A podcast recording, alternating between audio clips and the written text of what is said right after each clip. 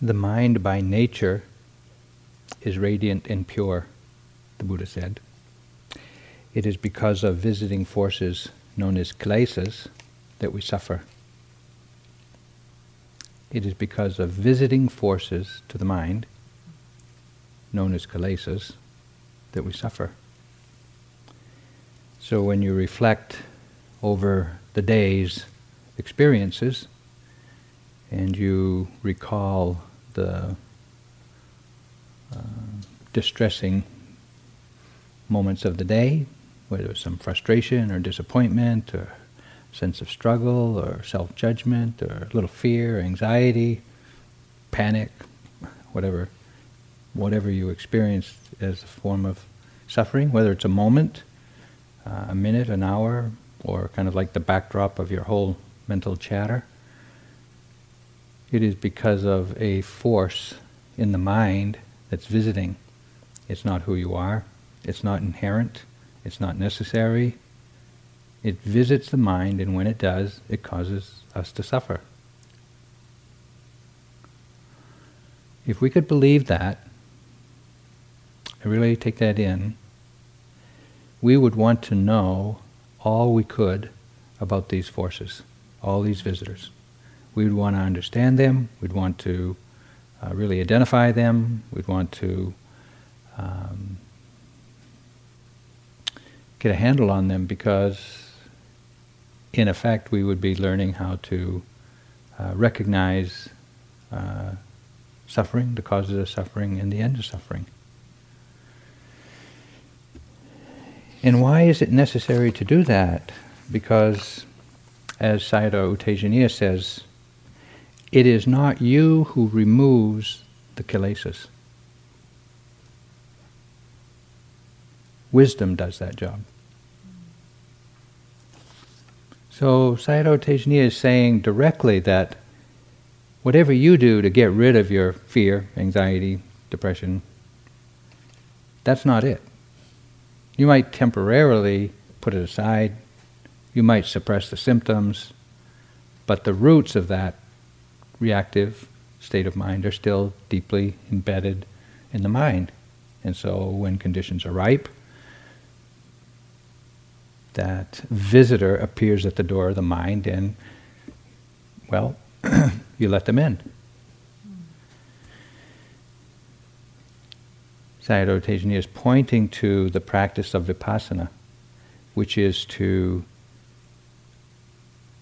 observe in order to understand.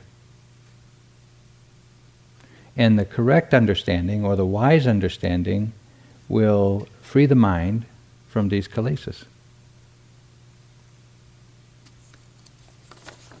So, what are these kilesas? How do we see them? How do we recognize them? How do we work with them? That's what I want to speak about tonight. First of all, let's understand that they are uh, the habitual, reactive, mostly unconscious uh, habits of mind that have uh, taken over, have taken up residence in, in our mind.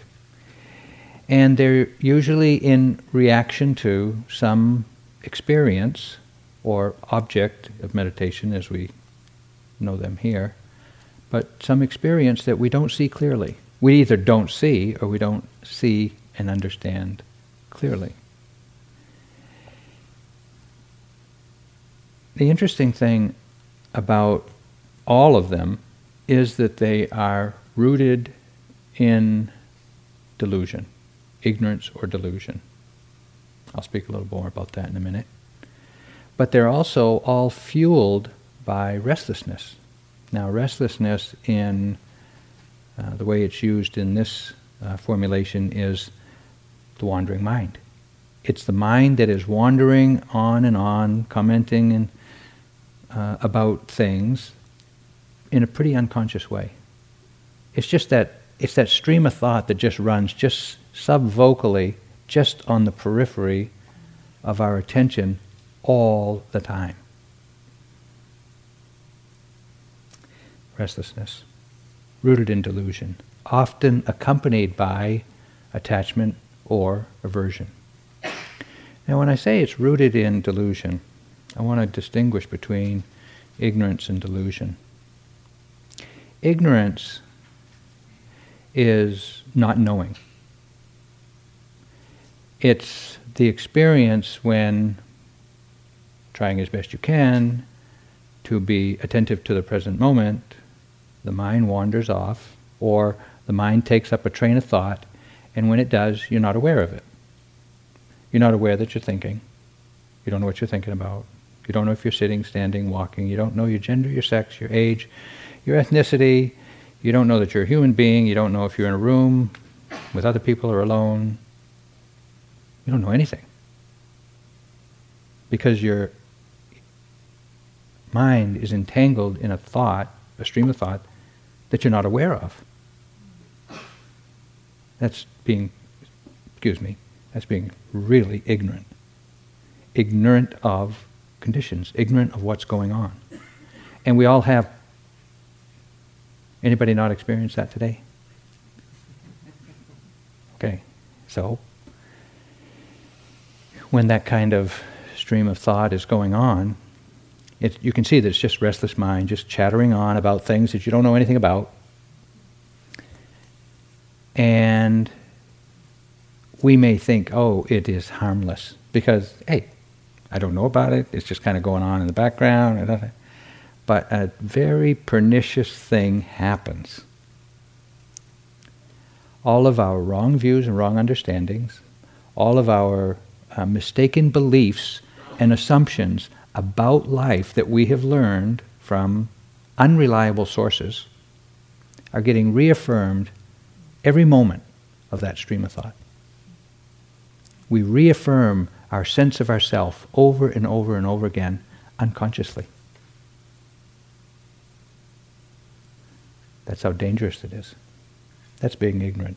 It takes remembering to recognize the present moment, mindfulness, to come out of that ignorance, to, to put that ignorance aside, that visitor aside. And when we remember to recognize the present moment, we recognize, oh, thinking, or commenting, or whinging, or whining, or complaining, or whatever it is that we're doing. We recognize that.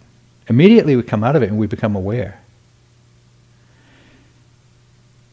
The second kind of delusion or ignorance that we that sometimes is the root of um, these visitors to the mind is I'll call it delusion, different than ignorance, where we are present for the moment. We see what's going on, we hear what's going on, we're present for it, but we understand what we see wrongly. We ascribe value and meaning to events that's not warranted, that's not justified. It's not just seeing the event, we ascribe some meaning or value to it that is, well, it's, it's a hallucination. It's a fantasy. We can see this quite clearly when aversion arises in the mind. Whatever you look at, whatever, whatever you see, or whatever the object of your attention is, when aversion has entered the mind, you can only see the unpleasant characters of it, characteristic of it. That's the nature of it. The nature of aversion is to cause the mind to see only the unpleasant aspect of something. That's its nature. So we may see that person, we may see that car, we may see that whatever it is that we see. We see it, we know we're seeing, and yet we ascribe value to it wrongly because there's aversion, if there's aversion in the mind. On the other hand, if there's attachment or greed in the mind, and it arises, and we're looking through the lens of attachment to any object, all we see is the pleasant aspect of it. We can't see, we can't, we can't understand that there is this unpleasant aspect to it. And so we're blinded and we ascribe value and meaning to things because of that attachment that that object or that person, that event doesn't warrant. So you can see how tricky, how dangerous these, uh, the roots of these torments, of these visitors to the mind are. They're rooted in ignorance or delusion. They cause us to see only part of the, or to understand wrongly what it is we see. And they're fueled by unconscious rumination, we'll call it, restlessness of mind. The other thing about these visitors is they are so frequent, they arise in the mind so often, and we've become so familiar to it, with them that we don't even recognize them anymore. We take them for granted. We think they are who we really are. How many times have you experienced uh, impatience? Uh, I use impatience because that's my default setting in life impatience. But in each moment of impatience, it's just a moment. It's a momentary visitor to the mind. But it has happened so often, and I haven't seen it so many times, I can easily believe I'm always impatient. And once you kind of buy into that delusion, I'm always impatient, it's a real quick and slippery slope to, well, I'm an impatient person. And once we identify with a characteristic like that, it becomes a part of our personality, and that mistaken belief is tremendously difficult to uproot. We have missed the momentariness of impatience hundreds of times. The belief is firmly rooted in the mind, my sense of myself. And to uproot that mistaken belief is going to take seeing impermanence an awful lot of times and not believing it's who and how I am. That's the task that we're facing with all of these visitors to the mind. But, or I should say, another limitation of them is not only the momentary uh, misidentification or suffering that we experience with them, they, they prevent us from living life fully. For example, fear. Fear is you know, a form of aversion. It's a kind of a pushing away of an unpleasant experience. And when you do that, you don't go there. So when something looms in our life as a fearful experience, whether it's going into the dark, public speaking, or uh, any other of the many things that we fear. Uh, we don't go there. And we limit our options in life. We, we cut ourselves off from possibilities. It takes a lot of courage. It takes a lot of trial and error. It takes a lot of encouragement to confront our fears and see that, you know, I, I really want to I want to, I want to do some skydiving. You know, you're going to have to get over a fear. Or you want to do some public speaking. Or you want to, whatever it is you want to do in life. Even to aspire to awaken is a daunting task. And we might think, oh, I don't know, I'm, geez, I'm afraid of how much pain I'm going to have to bear. I'm afraid of, I'm af-, and we just don't do it. Because fear blocks us from living out the full potential of our life. And clearly, these obstacles, these visitors to the mind, hinder our, our practice. They really impede our practice because the time that we spend entangled in desire and aversion, uh, fear, frustration, disappointment, self judgment, uh, ambition, striving, we're not practicing uh, effectively. And so we're just held back at, you know, at base one, and we just don't move forward in our practice. So these visitors to the mind are, while they're very familiar and they're very common, and they're ubiquitous, you might say, they become our personality, uh, they're really dangerous. However, they're not a mistake. They're not like ha- happening, you know, randomly or adventitiously or inappropriately or unnaturally. They are arising due to causes and conditions that give rise to them. And so they are a lawfully arising experience, therefore, it's the Dharma. These states of mind are also the Dharma, just like anything else we experience. It's the way things are due to causes and conditions. But because they are a natural phenomena that arises due to causes and conditions, they can be known. They can be known through mindfulness, and they can be understood through wisdom. And this is to say that they are an object, they can become an object for our awareness, and therefore an opportunity to awaken rather than an obstacle to awakening. So, of all that I've said, don't miss this one. They are an opportunity to awaken. So often, when we find ourselves practicing and you know struggling with one of these visitors to the mind, we feel defeated. We feel depressed. We feel like uh, we judge our practice as not being very effective, or we're not doing it right, or oh poor me, self pity, or something. And and really, we should remember this is an experience. This is an object to observe, to learn about, and awaken with.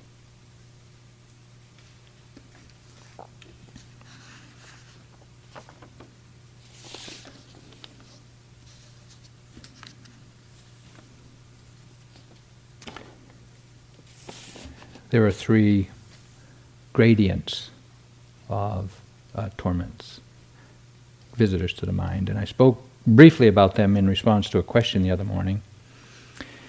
And I want to just review them again that the, the grossest manifestation of the torments is when we don't know they're in the mind, we don't even know that they're unwholesome, and we act them out with reckless abandon planting plenty of seeds of suffering, and we don't even we don't know that they're dangerous. We feel justified and we feel self-righteous, and we don't have no we have no reg- no second thoughts, no regret, and no remorse. That's a strong motivation. I mean, the motivation, the intention is just powerful. And, and, in, in, and in addition to that, we might take a lot of joy and pleasure in it that really plants a powerful seed, doing something unwholesome that is pleasurable. Hard to, hard to uproot that one. So when we act out in this way, these kilesas or these torments, these defilements in the mind, cause harm to ourselves, clearly, and to others to whom we speak or with whom we act towards. So we can say that these transgressive defilements, the transgressive nature of defilements is to harm, cause harm to others. And the practice that the Buddha offered to get a handle on the this level or this degree of transgression is the precepts purifying your speech and behavior, purifying the intention before speaking or acting. Purifying it meaning paying attention to the motivation when about to speak or when about to act. And if there's some confusion or some desire or some attachment or some aversion in the mind,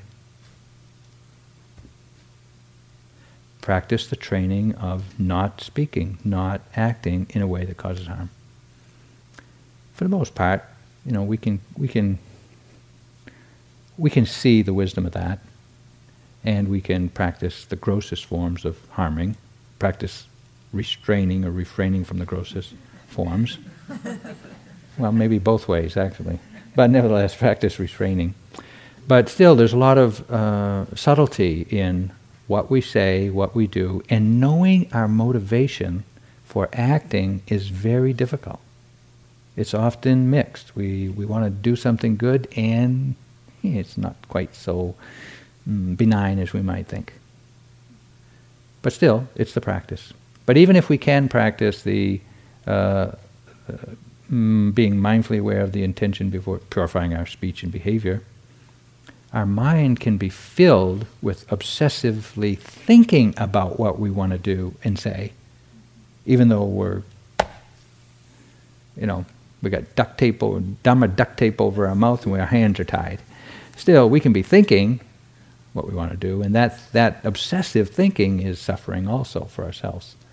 Second training that the Buddha offered to address this level or this degree of torment is mindfulness. Now, mindfulness is remembering to recognize the present moment's experience, which means that when the mind is obsessing with attachment or aversion, we remember to recognize it.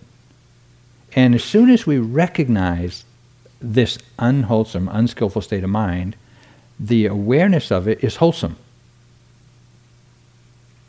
Awareness of an unwholesome thing is a wholesome state of mind. So when we see anger has arisen in the mind and we, we arrest it, we, we arrest it momentarily with a moment of, moment of mindful awareness, it, it just interrupts its momentum enough to. And it's that arresting of the momentum that mind is the way that mindfulness um, overcomes the obsessing. You might have to be pretty insistent with that awareness. You know, just really, I see you, Mara. I, I see you, aversion. I see you, desire. I see you, fear. I see you. I see you. I see you. Okay. You know, like taming a little puppy. He says, I see you. Come back here. Stay here. You know. So it is, it is mindfulness that uh, addresses the obsessive nature of the torments. Nevertheless, it's hard to be ever presently mindful. And so the Buddha offered a third training to address those hidden potentialities in the mind. You know, the potentiality is always there that we could erupt in anger or impatience or self pity or depression. And so to, to kind of clean up the potentiality in the mind, the Buddha offered a third training in the Noble Eightfold Path, which is the practice of insight or vipassana. And what we do with that is that we, when, when any of these uh, visitors have arisen in the mind, we observe them. We pay attention to them. We, we observe them in order to understand them. Because we have invested some belief in them, some value in them, mistakenly. And only by looking and observing to do we see them enough and clearly enough to begin to understand them accurately. And when we understand the nature of any of these tormenting states of mind, when we understand their nature, we are no longer vulnerable to being seduced by them. We're no longer vulnerable to being overcome by them. You know, it's like standing at the door of the mind and saying, I see you and I understand what your potential is. You're not welcome. It's not like they're in the house already. You see them at the door before they arise. And you know. You know the value of them, you know the danger of them, you know the, the, the harm that they can, can and do cause you. And so by changing our understanding to work something through so that we, we see, oh, this isn't really what it appears to be. And we change our understanding of the conditions that allow it to arise. And in this way, we, we gradually uh, um, eventually uproot that potential from the mind. And when that potential, when that misunderstanding is uprooted from the mind, you don't have to be on guard for it. That mistaken belief isn't there anymore. That's how we free the mind from the potential to act out or to obsess on any of these uh, visitors to the mind. This is the path of practice that we're on. Okay, so how do we do it? you know, we've seen a lot today, I hope. Right? You've seen a lot of visitors to the mind today. Yeah, yeah. That's that's and, and you should understand that the whole path of practice is going to be identifying and working with these visitors to the mind. That's it. I mean, that's that's the whole path. What a what an oppressive thought that is. But it's true because if there are no potential potentialities in the mind for any of these visitors to get through the door, you're done. No suffering, no visitor, no suffering. Go for it. okay. So the first thing, the first task, I should say, of um, working with these uh, visitors to the mind is to get some information. And the kind of information I'm giving you tonight is the information you need to begin to recognize them. Because, you know, sometimes we don't, sometimes we feel justified in being angry. You know, self righteous. I mean, we, we get angry, we get impatient, and we should be angry. We should be impatient. And I want that new something or other, and I should, I need that. You know, so we have a lot of, we have a infinite capacity to rationalize the value of unskillful things unskillful states of mind. So we need to hear this knowledge that these are dangerous. Self, self-pity, desire, revenge, uh, fear, jealousy, all of them. These are dangerous things. So we get this information. It is said that there are more than a thousand of these visitors to the mind. I only know several hundred, but nevertheless, that's enough to work with. But the, the, the challenge is to recognize them. And the challenge to recognize them is because they're so familiar. They've operated in the periphery of our minds for so long that we don't see them. We don't look at them. We act them out without, without recognizing them. We obsess about them and, and wonder why we're upset because we don't recognize. So it takes this clear perception.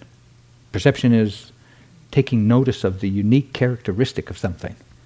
And if you if you really grok it, you know, if you really get your finger on something, you know what it feels like. You know what its characteristic is. Then you have a clear perception of it.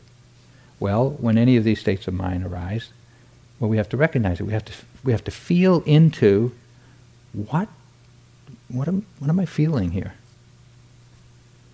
Now, one of the things that prevents us even asking ourselves to do that is we're caught in the story. You know, the restless mind that is just rolling on, whinging and whining about something, is the narrative of our life. And we never, we, we rarely think to kind of objectify the narrative of our life. We just believe it. Everything that our mind's telling us about our life is, is true. Hmm? Until we say, wait a minute, wait a minute. What you're saying is, I'm justified in being angry at this person, right? Okay, anger is being known. Wow, as soon as you can as soon as you can identify what the narrative of your life is telling you that's causing you so much misery, whoop, instead of being identified with that visitor to the mind, you can recognize it. You can name it. To name such an experience begins to take its power away. Because one of the conditions, I, you know, we talk about causes and conditions giving rise to experience, cause and effect. One of the conditions for the arising of all of these visitors is lack of awareness. So they can only live in your mind when you're not aware of them. As soon as you become aware of them, they vanish or will soon vanish. Sometimes they got legs, they're pretty strong. And it takes a few, you know, really clear seeing them without without aversion to them, without infatuation with it, without being confused by them, and just see, I see you. They can't last. They don't last. But that's the challenge. That's the challenge to re- begin to recognize these very familiar uh, states of mind. Now, one of the uh, qualities of mind that accompanies every moment of mindful awareness is this mental state called ujjukata. Now, ujjukata means straightness of mind. It means the mind sees, it remembers to recognize, and it sees, and it sees straight. It sees exactly what's going on. It's not, it's not deceived by what you believe about that, or what you've been told about that, or any mirage. Or any, it's like you see exactly it. That's why sometimes, you know, when you're, when you're practicing, like we are here on retreat, and these experiences from the past, you know, the personal history review scrolling by, and the personal history review goes by, and you remember things that you hadn't thought of in 10 years, 15, 20, 30 years, and suddenly you get it. It's like, oh my Jesus, that's what was going on then? I didn't, I didn't realize it then. I didn't realize it for the past 10 years, 15 years. Now I get it. That's what was going on. That's how I actually felt. That's what I actually, you know, what was going on in the mind. And so sometimes when we recover memories like that, we see them, we feel them, we know for the first time what was really going on. Because, you know, we weren't mindful then. We spun a story about what was going on, and it was a fantasy, it was a delusion, it was a, you know, something to help us get through that experience. Just kind of self soothing into well, delusion. Now, mindfulness is not deluded. It comes with this straightness of mind, and we see, we feel, we know, we recognize this is, this is the way it is. And with that, we can then begin to recognize the, the, uh, the wholesomeness or the unwholesomeness of what we have done or what has been done to us. Really important to understand that. When we have the uh, strength of mind to recognize uh, the truth of this moment's visitor, so to speak, we often feel um, angry, uh, ashamed, uh, defensive. Uh, not me, uh, just, you know, it's so hard not to just accept excuse me, this is the way it is. And so our tendency to react towards or in against those visitors to the mind calls for the need to relax. So the first the first step in working with them is to recognize them. And the second step is to relax. Relax your reaction when you discover that you're angry, that you're fearful, that you're wallowing in self-pity, that you're caught in jealousy or whatever it is that's going on. And just relax. You don't have to try to be defensive about it. You don't have to protect yourself from it. It's not it's not gonna it's not gonna kill you. You know? But if we don't relax, we will be in reaction to it. We'll be we'll be struggling with it, we're trying to fix it, we're trying to make it okay and nice and it's like drop it. And when we relax, we really are saying, okay, I am willing to experience this.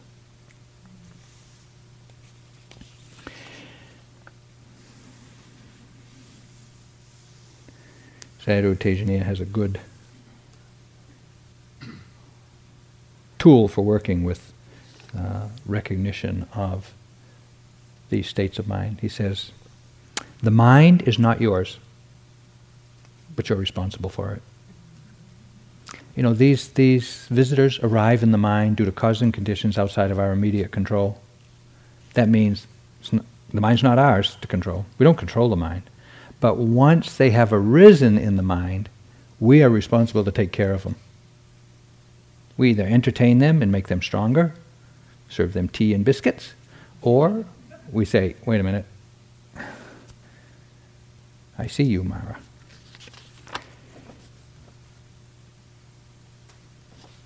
So one of the, you know, the first step, recognize the familiar patterns and recognize, when I say recognize them, I mean recognize the danger of these states of mind. not to just kind of live with them like your constant companion. I'm depressed. I, I just I just stay depressed. You know, I'm fearful. I just stay fearful. I'm impatient. I'm always impatient. I'm an impatient person. That's not recognizing the momentariness of the experience.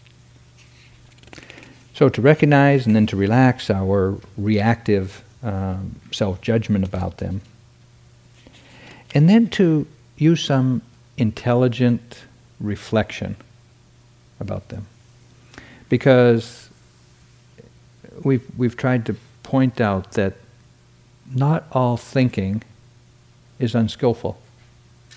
You can read Sayadaw's book. You can read about how to practice. You can read about why to practice. You can read about different ways of checking your attitudes of mind. All of those thoughts are skillful. They help you practice. And when you're practicing, you may remember, oh, relax, recognize, relate to what's going on, check your attitude of mind. That kind of thinking supports your awareness. So not all thoughts are bad. Not all thoughts are something to be gotten rid of. So the next step in working with any of these uh, visitors to the mind is to exercise some restraint. Now, when we feel angry, and we've got the rational, logical explanation for why we should be angry, we have to use some intelligent thinking and say, wait a minute, no matter how logical and rational and justified I am in being angry, it's not skillful. Using our intelligence to exercise that restraint, to not act out these uh, visitors to the mind. So there's a couple ways to do that. Sometimes we can just use a, you know, let it be, you know, hold on, whoop, stop, whatever it is. But sometimes we can, you know, when we are overwhelmed with or, or nearly overwhelmed with any of these visitors to the mind, open your eyes, see that that's not what's really going on, and start naming what you see. Just, just connect with a present moment sense experience. Just to, just to withdraw your mind from the torment of the overwhelming visitor.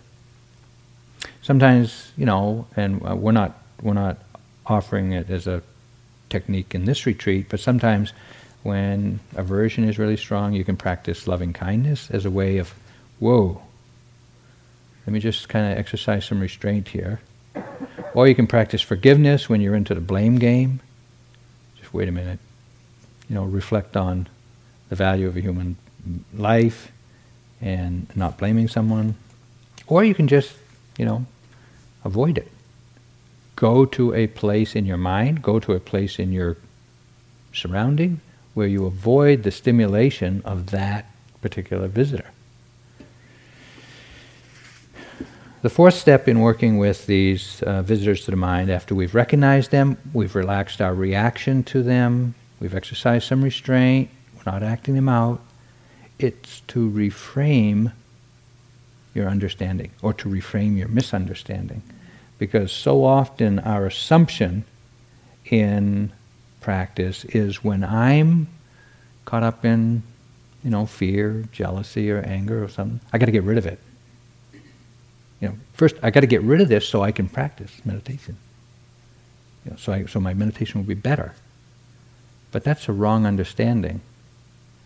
To reframe our understanding would be to say, "Oh, here's the visit. Here's this visitor to the mind. This is the very place to practice awareness. This is the very experience that I want to know because this is what's happening right now. This is the moment to remember to recognize. And so it takes that willingness, it takes a courage, it takes an understanding, it takes this intelligence to remember that, oh, this is an opportunity to develop awareness and if understood correctly, to free the mind from this visitor to the mind.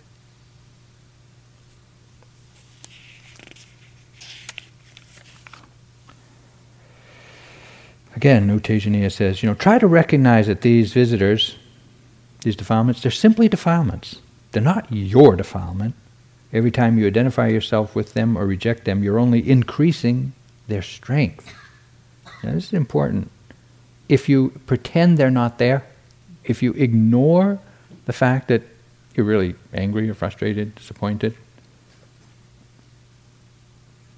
it gets worse, gets stronger. That's like feeding it.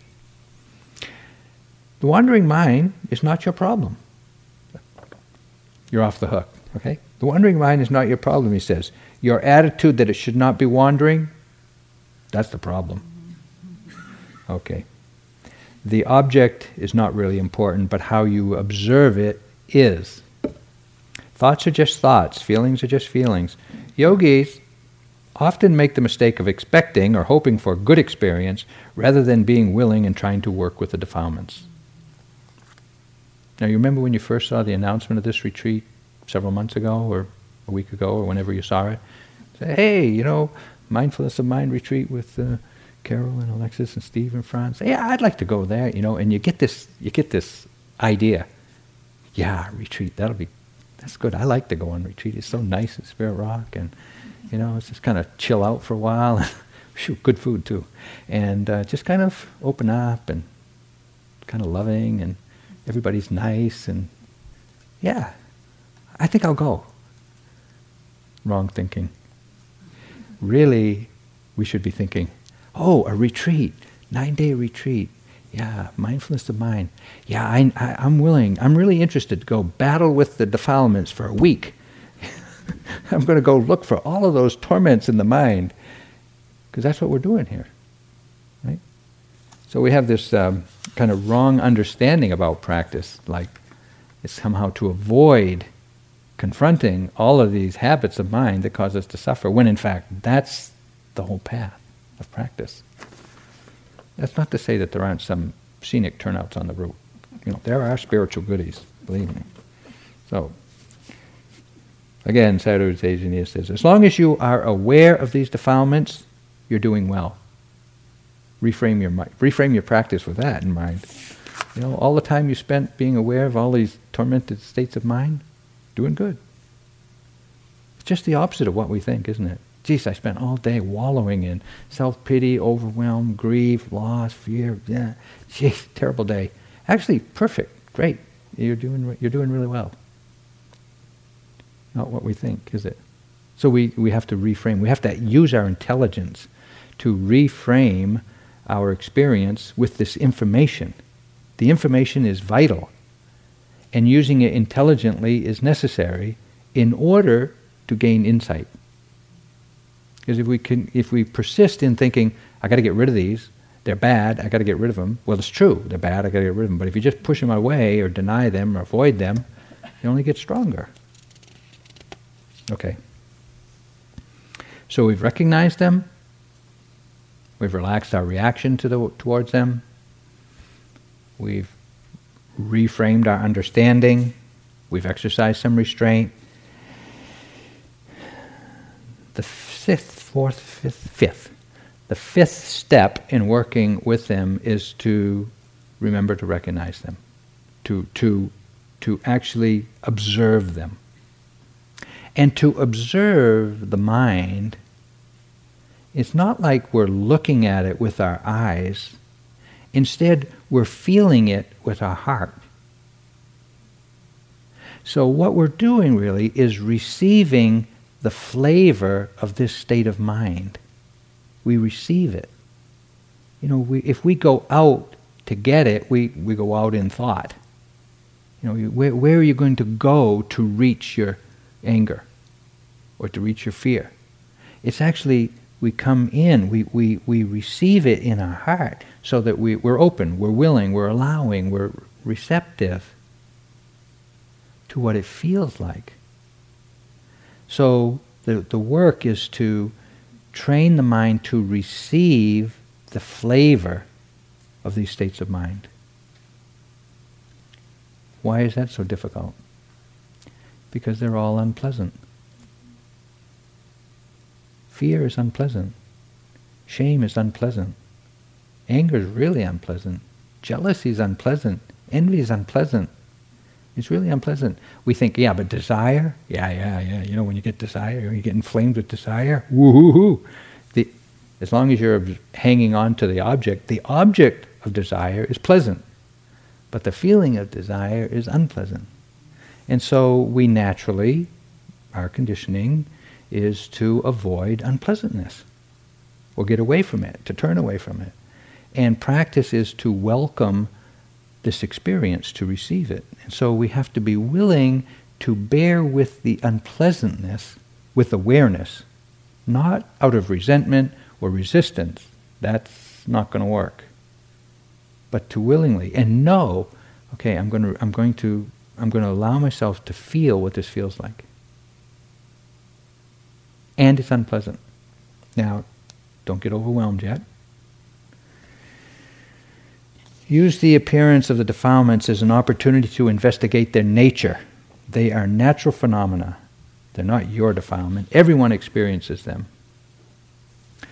Okay, so when we when we open to to to to receive, you know, kind of some emotional storm, some anger, fear, whatever it is, or attachment, desire, longing, grieving, whatever it is, when we are caught up in it, it's the story of my life. I want, I need, I hurt, I, I, I. And when we observe, we receive it, and we, we can, if we can remember that this is a natural phenomenon arising due to causes and conditions, we can recognize that anger is being known, fear is being known. And just to name it like that really takes us out, not, doesn't take us out of the picture, we're there, but we're not identified with it. We can see it for what it really is. It's this experience, this unpleasant experience, there's a lot of thoughts rolling around, there's this unpleasant feeling in the heart, and we can observe it. We can observe it, meaning we can feel it for as long as it lasts.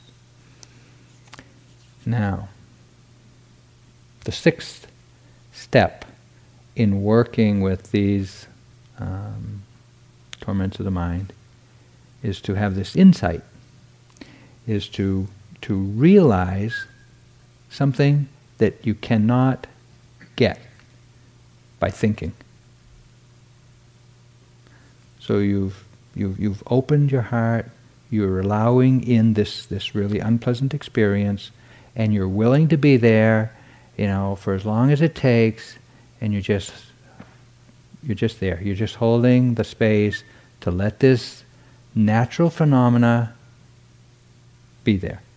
No resistance. You're not explaining it. You're not trying to get rid of it. You're not judging yourself for it. It's just there. What do you realize? You realize it doesn't last very long.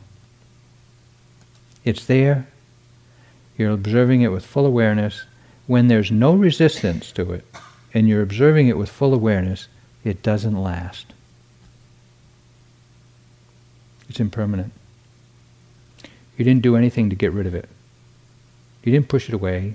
You didn't spin yourself a fantasy that it's other than it really is. You actually allowed it to live out its life due to its causes and conditions. And when they came to an end, you saw them end. This is a new way of dealing with desire. Most desires we got to satisfy or be forever frustrated. Now you see another way of dealing with desire. You can let it come to an end. The first time you do that, it's a, it's, it's a painful new track in the mind. But it's what every addict has to learn.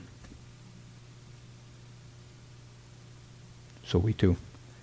As, as compulsive and obsessive and as addicted as we are to our thinking, and our sense of ourself, we have to allow a new way of responding to occur in the mind. Not following the familiar pattern of reactivity. And so it takes courage, it takes strength of mind, it takes strength of awareness to just be there, trusting that this is the path. The path is to feel these mental states as intimately as you can with full awareness, without resistance, and you will discover something about them that you can't get otherwise. And that is the personal knowledge that they're impermanent. Now, you know everything's impermanent, right? We all know that. But we only know it up here in this little piece of our brain. We haven't learned it in our body. And so we need to, to, to hold our body and hold our heart right there in the flame of the fire of the unpleasantness of all these torments of the mind. That's how we learn of their true nature.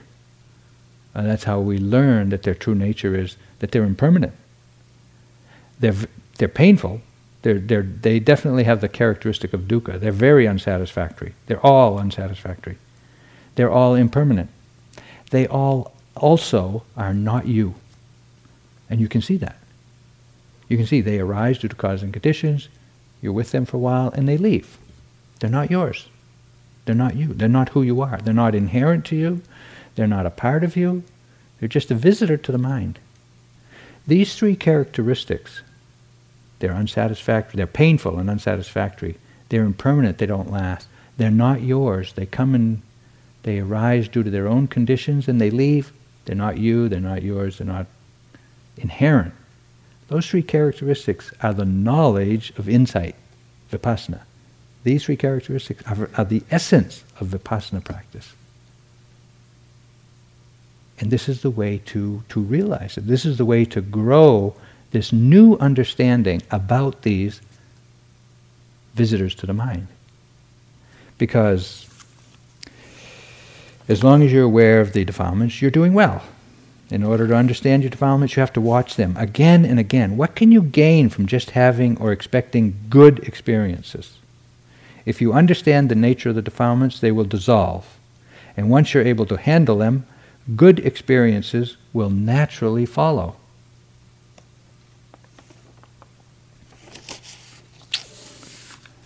So, this is our work. This is the path. This is the path of uh, guarding our speech and behavior, not acting out transgressively, harming others, by being mindfully aware of our intention before speaking and acting, to be mindfully aware of the obsessing uh, activities of the mind when the mind is influenced by any of these um, visitors, and to be mindfully aware of their characteristics, to really steady the mind. This is why we, we talk about stability of mind. The continuity of uh, mindful awareness stabilizes the mind so that it's not shaken when, when confronted with pain, when we're confronted with this heart pain where we can just endure. We can be not endure with grit your teeth, but endure with wise intelligence, wise intention, wise attention. Because we understand the value of bearing with the way things are in order to learn these three characteristics. These three characteristics are the doorway to liberation.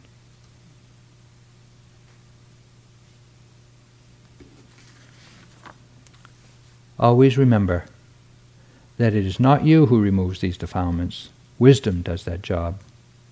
When you're continuously aware, wisdom unfolds naturally.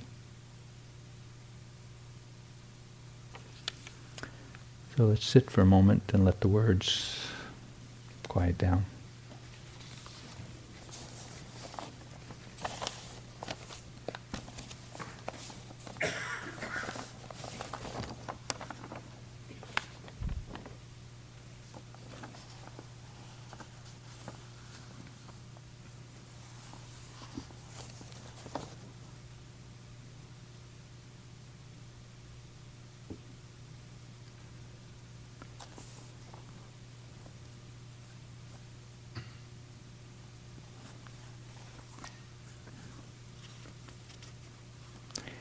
Mind by nature is radiant and pure, it's shining. It is because of visiting forces, known as the kilesas or the defilements, that we suffer. But it is not you who removes these defilements. Wisdom does that job.